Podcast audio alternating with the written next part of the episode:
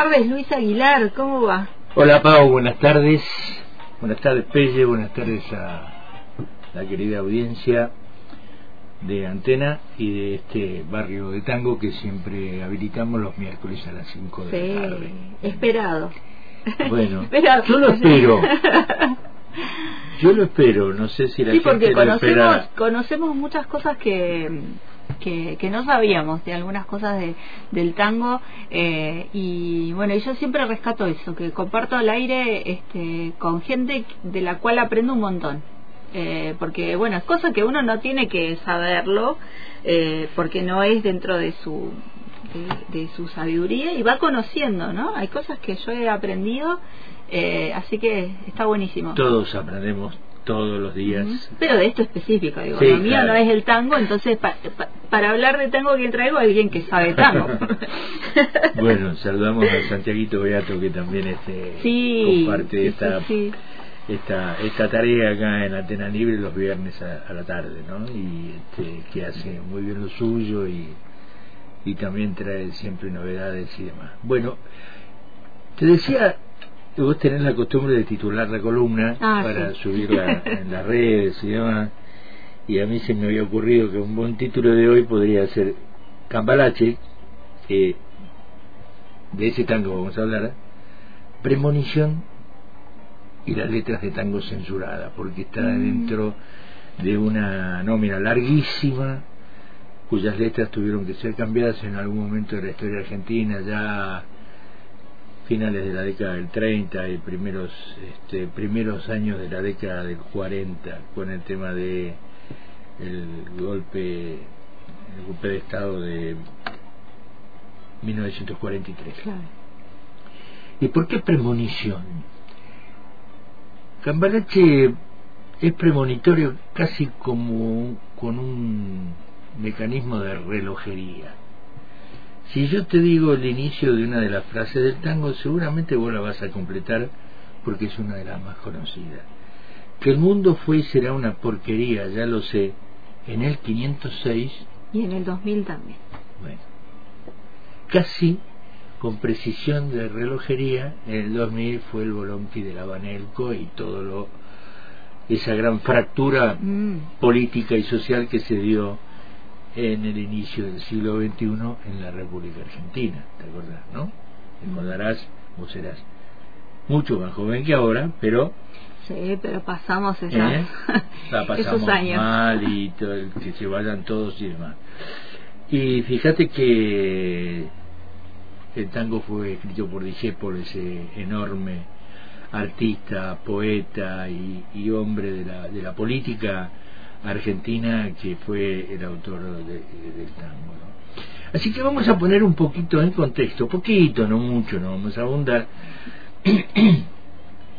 cuando fue escrito, cuando fue estrenado, eh, y vamos a, a tratar de ir cotejando con estos datos históricos, con, con lo que después fue sucediendo en la Argentina y a veces lo que sigue sucediendo, ¿no?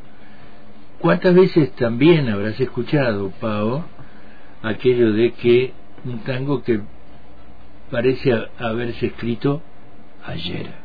Sí, sí, sí, ponen ¿No? muchas veces eh, traen a, Muchas veces, a eso para decir, bueno, miren Eso, esto. Claro, ¿no? Bueno. En 1936, un poco el contexto histórico económico y en la y en la y cómo cómo era la cuestión de la política y de la economía, al, algunas de las cosas este, que sucedían para un poco hacer una pequeña fotografía de aquellos años. En 1936, el consorcio internacional Sofina obtuvo la prórroga de la concesión eléctrica de su filial, CHADE, que después se llamó CADE. La gente grandecita como yo este, recordará ese nombre, sobre todo en el área metropolitana, que hoy se llama AMBA y metropolitana. Eh, la CADE era la que identificaba a, a la compañía que hacía la distribución eléctrica domiciliaria en aquellos ámbitos. Eh, esa prórroga se obtuvo con la complicidad del gobierno del presidente Agustín P. Justo, que era el presidente que había surgido luego de mm, el golpe de estado que derrocó el primer golpe de estado digamos como los pueblos conocimos otros en el siglo XX que derrocó al gobierno constitucional y legítimo de Hipólito Yrigoyen. Después se conformó toda esa década se llamó la década infame el fraude patriótico ¿eh? y bueno lo que debe conocer mucha gente el presidente justo fue el más notorio y esto se hizo mediante sobornos al partido radical y a sus concejales, porque la cuestión era en la ciudad de Buenos Aires, ¿eh? y entonces por lo tanto la ciudad y sus autoridades tenían mucho que ver con esta cuestión de la concesión a esta empresa para seguir en su tarea de distribuir la energía eléctrica.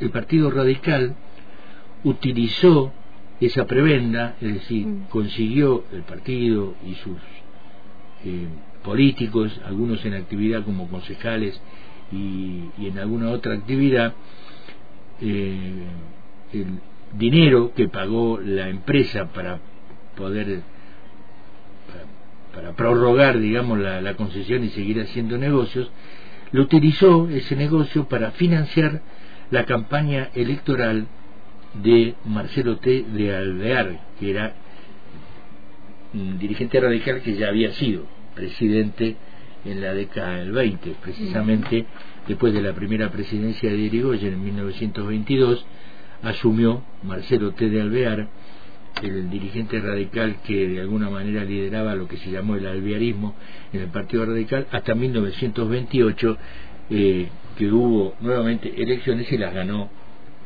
Hipólito Irigoyen. Bueno, y también, además de utilizar eh, el dinero para financiar la campaña, y lo utilizó para la construcción de la llamada Casa Radical, ¿eh? que se la llamó el monumento a la, a la, corrupción.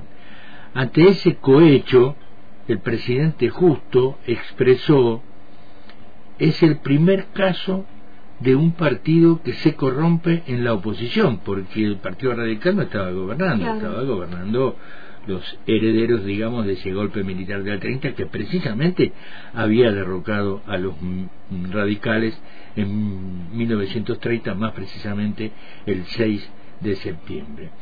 Ese negocio fue analizado en los eh,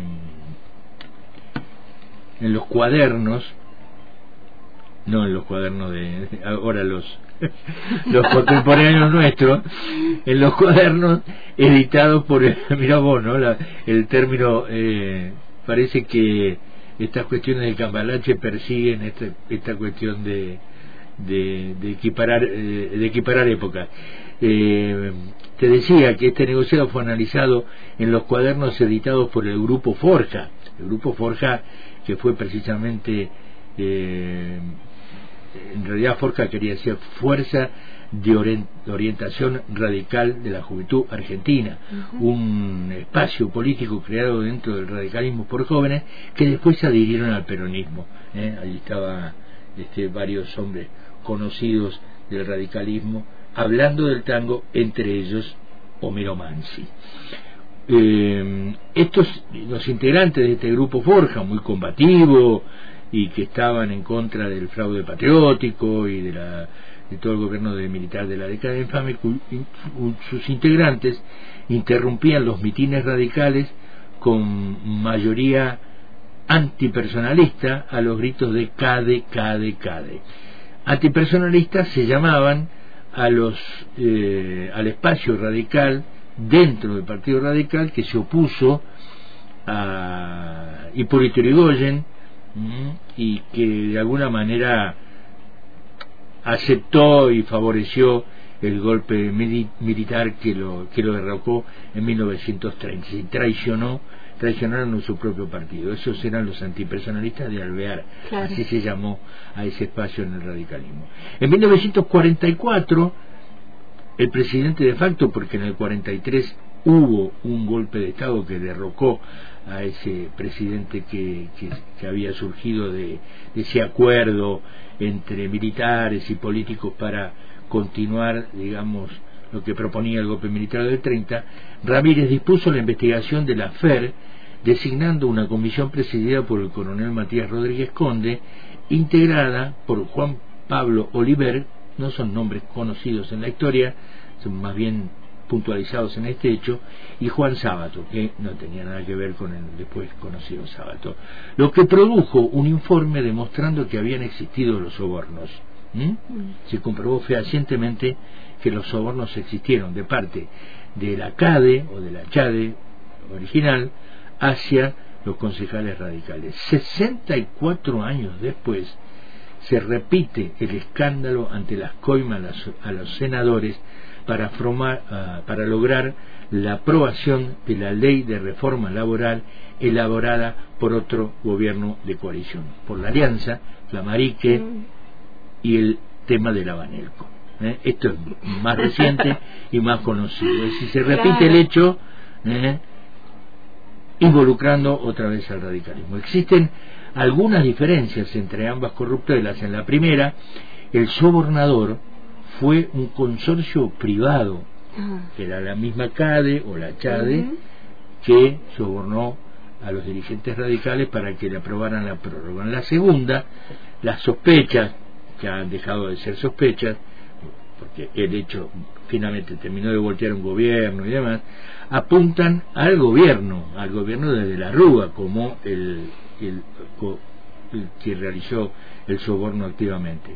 Los sobornados de 1936 pertenecían al mismo partido.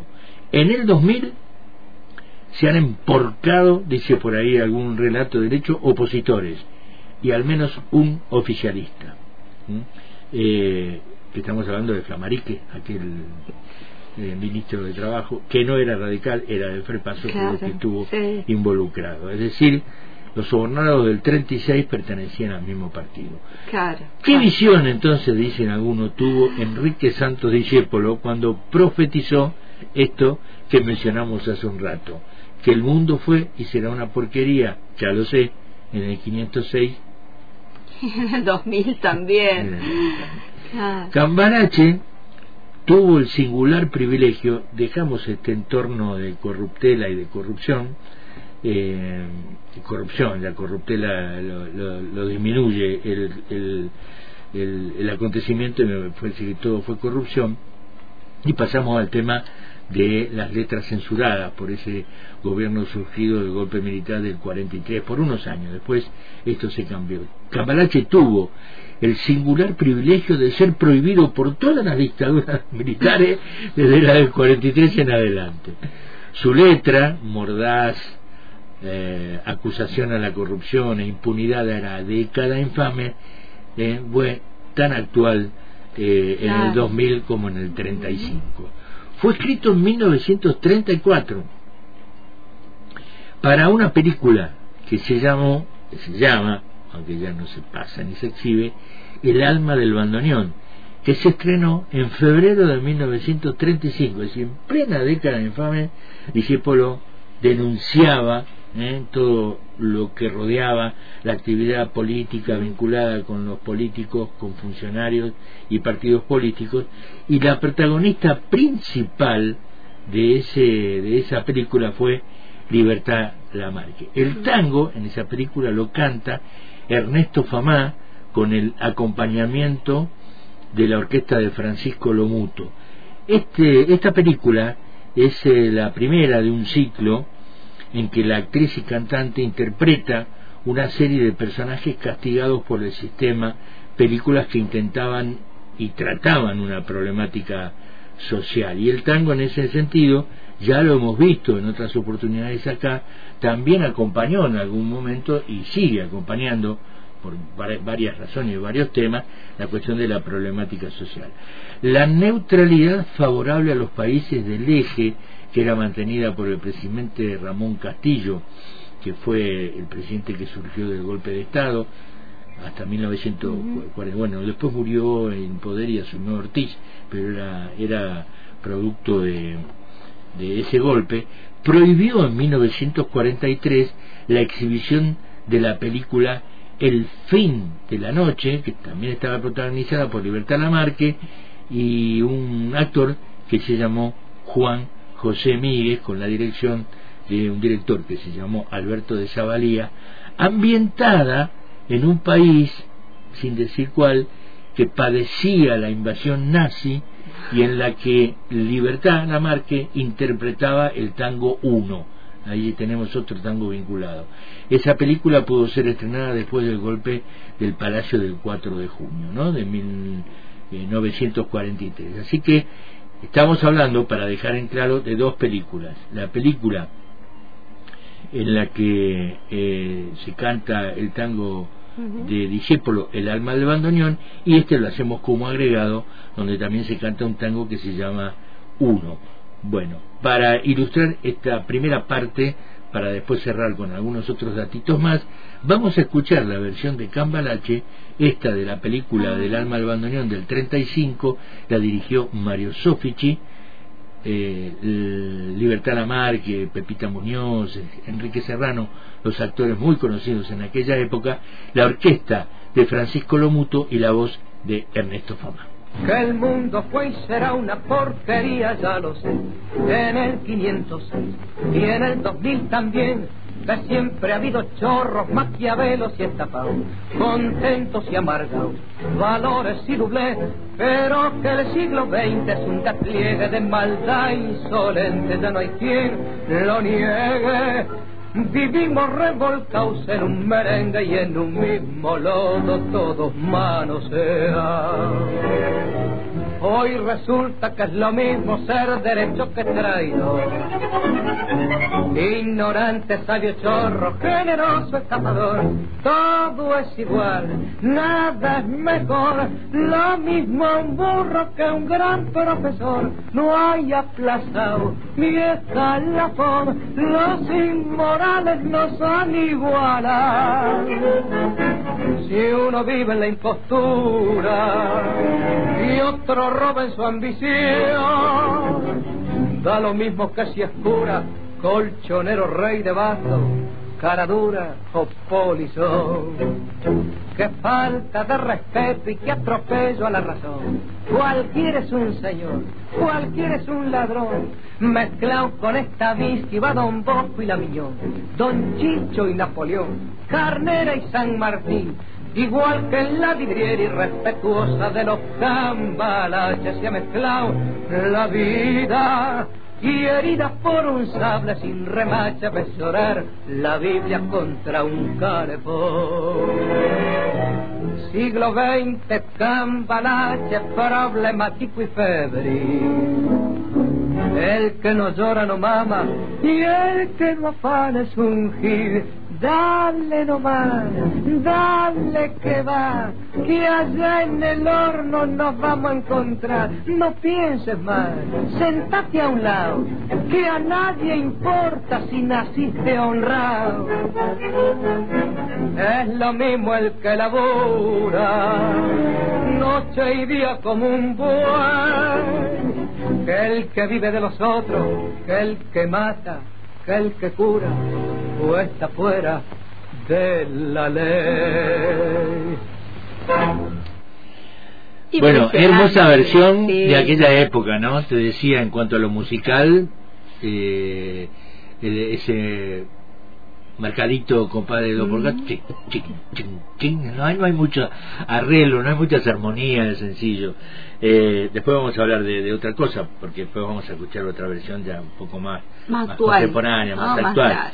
Eh, pero, qué cosa, ¿no? lo que describe ahí es un tratado de, de, lucha por la moral y por la ética. Y ya que estamos, ya que estamos, porque ahí me quedó resonando esa parte que dice, ven llorar la Biblia junto al calefón. Se ha escrito bastante con esto, pero quizás hay gente que no sabe qué frase tan críptica, mm. misteriosa, ¿qué tiene que ver la Biblia y el calefón Eh, ¿Qué quiso decir? Un programa de Ibur era. claro. ¿Qué quiso decir esto? Bueno, el tema rápidamente, ¿eh? porque no, no, lo, no, lo, no lo traía acá para decirlo, pero ya, ya que se me ocurrió, vamos a aprovechar el espacio. En aquella época, se, por supuesto, la actividad de, también de, la, de, la, iglesia cristiana en sus distintas eh, interpretaciones, este, repartían muchas Biblias con el papel Biblia. Claro. Vos habrás escuchado el papel Biblia. Sí, sí, sí. el papel Biblia. Estábamos en una época en donde había como mucha evangelización. Exactamente. Exactamente. Y las Biblias se repartían a millones, qué sé yo.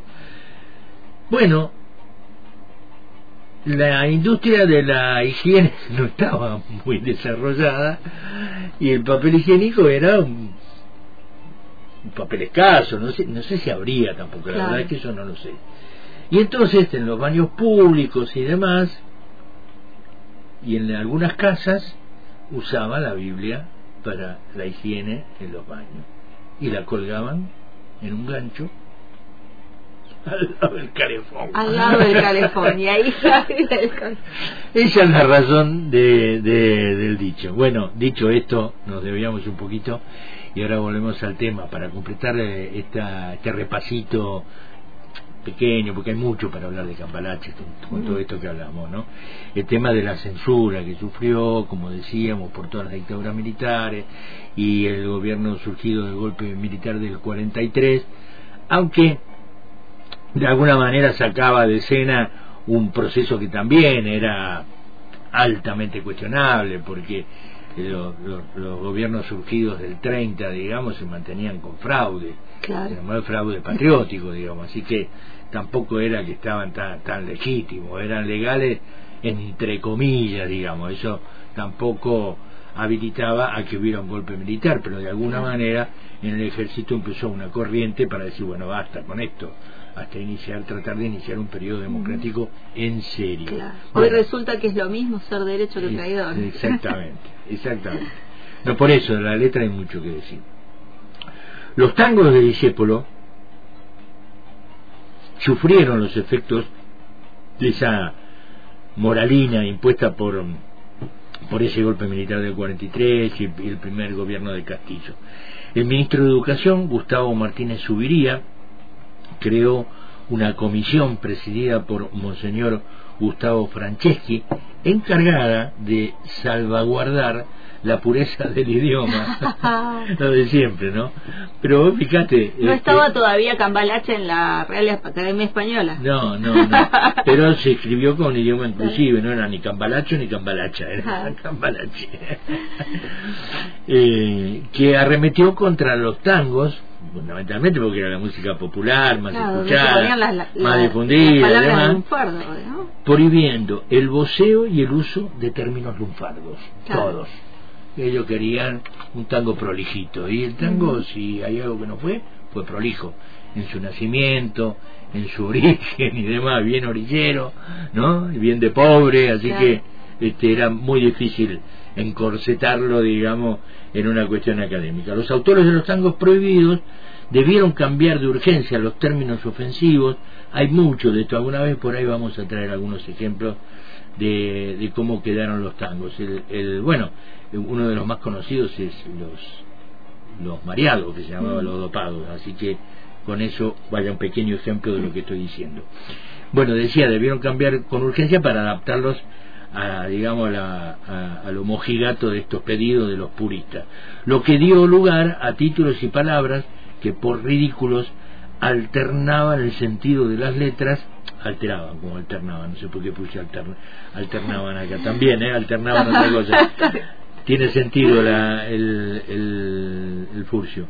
Eh, y terminaban siendo una misma parodia del tango. En 1949, ya con el gobierno, con el gobierno del primer peronismo instalado eh, en, el, en el país, Discépolo y otros autores entrevistaron a Perón, a quien convencieron que esa prohibición afectaba sus fuentes de trabajo, logrando la derogación de esa arbitraria medida. La relación de Discépolo con Perón dio origen a una audición radial que se llamó Pienso y digo lo que pienso, en el que este juglar extraordinario poeta de las calles porteñas, como acertadamente lo llamó Norberto Galazo, un historiador, a, a dialogaba con Mordijito, debes haber escuchado esto seguramente, vos que sos una, mujer de radio, eh, un imaginario opositor al gobierno.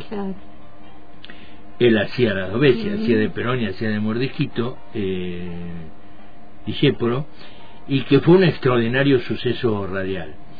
Perón manifestó que su reelección en las elecciones del 11 de noviembre del 51, cuando se renovó el mandato por primera vez en el país, pudo sucederse a sí mismo eh, en aquellos años, porque antes no había eh, reelección y en la constitución del 49 se modificó eso y podía ser los periodos consecutivos, se debió al voto de las mujeres y amor de Quito. Perón tenía muy claro lo que había sido esa tarea. significado, porque en, ese contexto también social, la radio era era el medio principal. El medio principal de llegar a esa casa. Porque la gente tenía, había diario, pero tenía que comprar diario.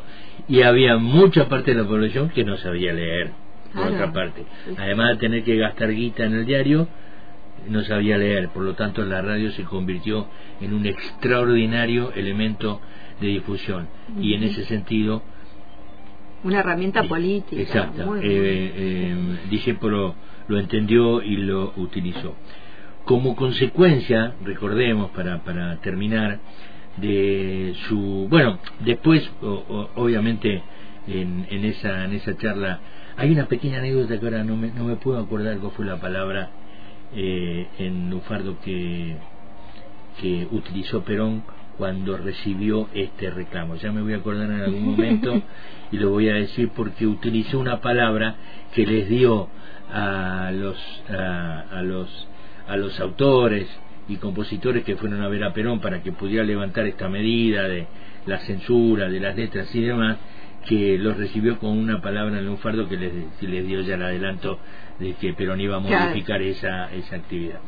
Bueno, te decía, como consecuencia, todo esto el mundo también lo sabe, de su voluntaria adhesión a, incondicional al, peronismo, Discépolo sufrió el odio y el desprecio de los artistas opositores al régimen que lo entristecieron mucho y casi todo el mundo reconoce que Discépolo murió de tristeza. Mm. No sé si te suena esto de que los artistas y, algunos comunicadores que adhieren, digamos, a una acción política son castigados duramente, vilipendiados, ¿eh? Eh, los llenan de, de, noticias falsas, de acusaciones. ¿Te suena?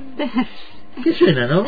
Bueno, suena en este contexto. Así es Cambalache, todo tiene que ver con lo que pasó y sigue y sigue pasando ahora y pasó pequeña historia de Cambalache que tiene que ver con esto de la premonición casi con precisión de relojería para que en esas frases, en esa letra escrita en 1934 mencionara un año en el que también en Argentina hubo un enorme hecho de corrupción que terminó volteando al gobierno de la Rúa, entre tantas otras cosas, por supuesto, y que involucró, este, en este caso, a diferencia de aquellos años donde una empresa privada corrompió y sobornó a dirigentes políticos, en este caso concejales radicales y dirigentes radicales, en el 2000 fue el propio gobierno, integrado mayoritariamente por radicales, aunque ahí también había una adhesión, en este caso de un dirigente del Frepaso, de Flamarique, que corrompió y sobornó a senadores de la oposición peronista para que votaran la reforma laboral. Así que Cambalache fue premonitorio con precisión de relojería. Y para terminar, agradeciéndote, Pago como siempre, esta pequeña charla, este pequeño recuerdo, eh, y para reencontrarnos el miércoles próximo, terminamos con otra versión de Cambalache, pero ya más actual, más actualizada, una de las grandes versiones con uno de los grandes cantantes, Julio Sosa.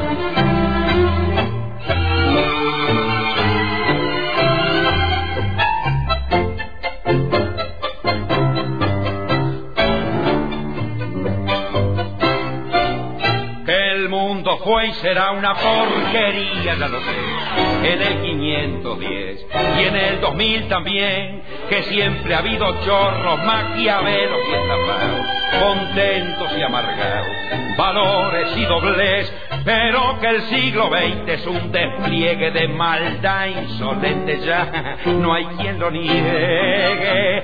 Vivimos revolcados en un merengue y en el mismo lodo todos manosear. Hoy resulta que es lo mismo ser derecho que traidor ignorante, sabio, chorro, pretencioso, estafador, todo es igual, nada es mejor, lo mismo un burro que un gran profesor, no hay aplazado ni escalafón, los inmorales nos han igualado, si uno vive en la impostura y otro afana en su ambición, da lo mismo que sea cura, colchonero, rey de bastos, cara dura un bolso.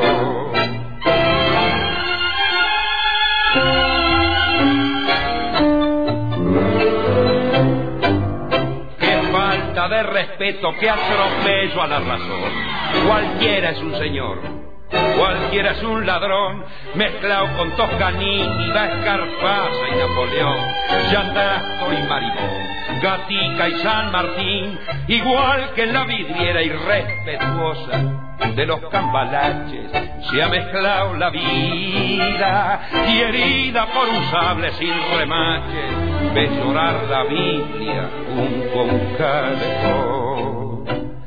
Siglo XX, cambalache problemático y febril. El que no llora no mama y el que no afana es un gil.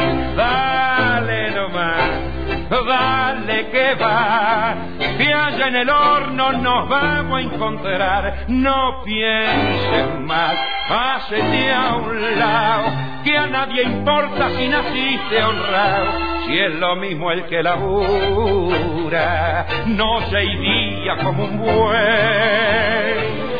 El que vive de los otros, que el que mata, que el que cura, o está fuera de la ley.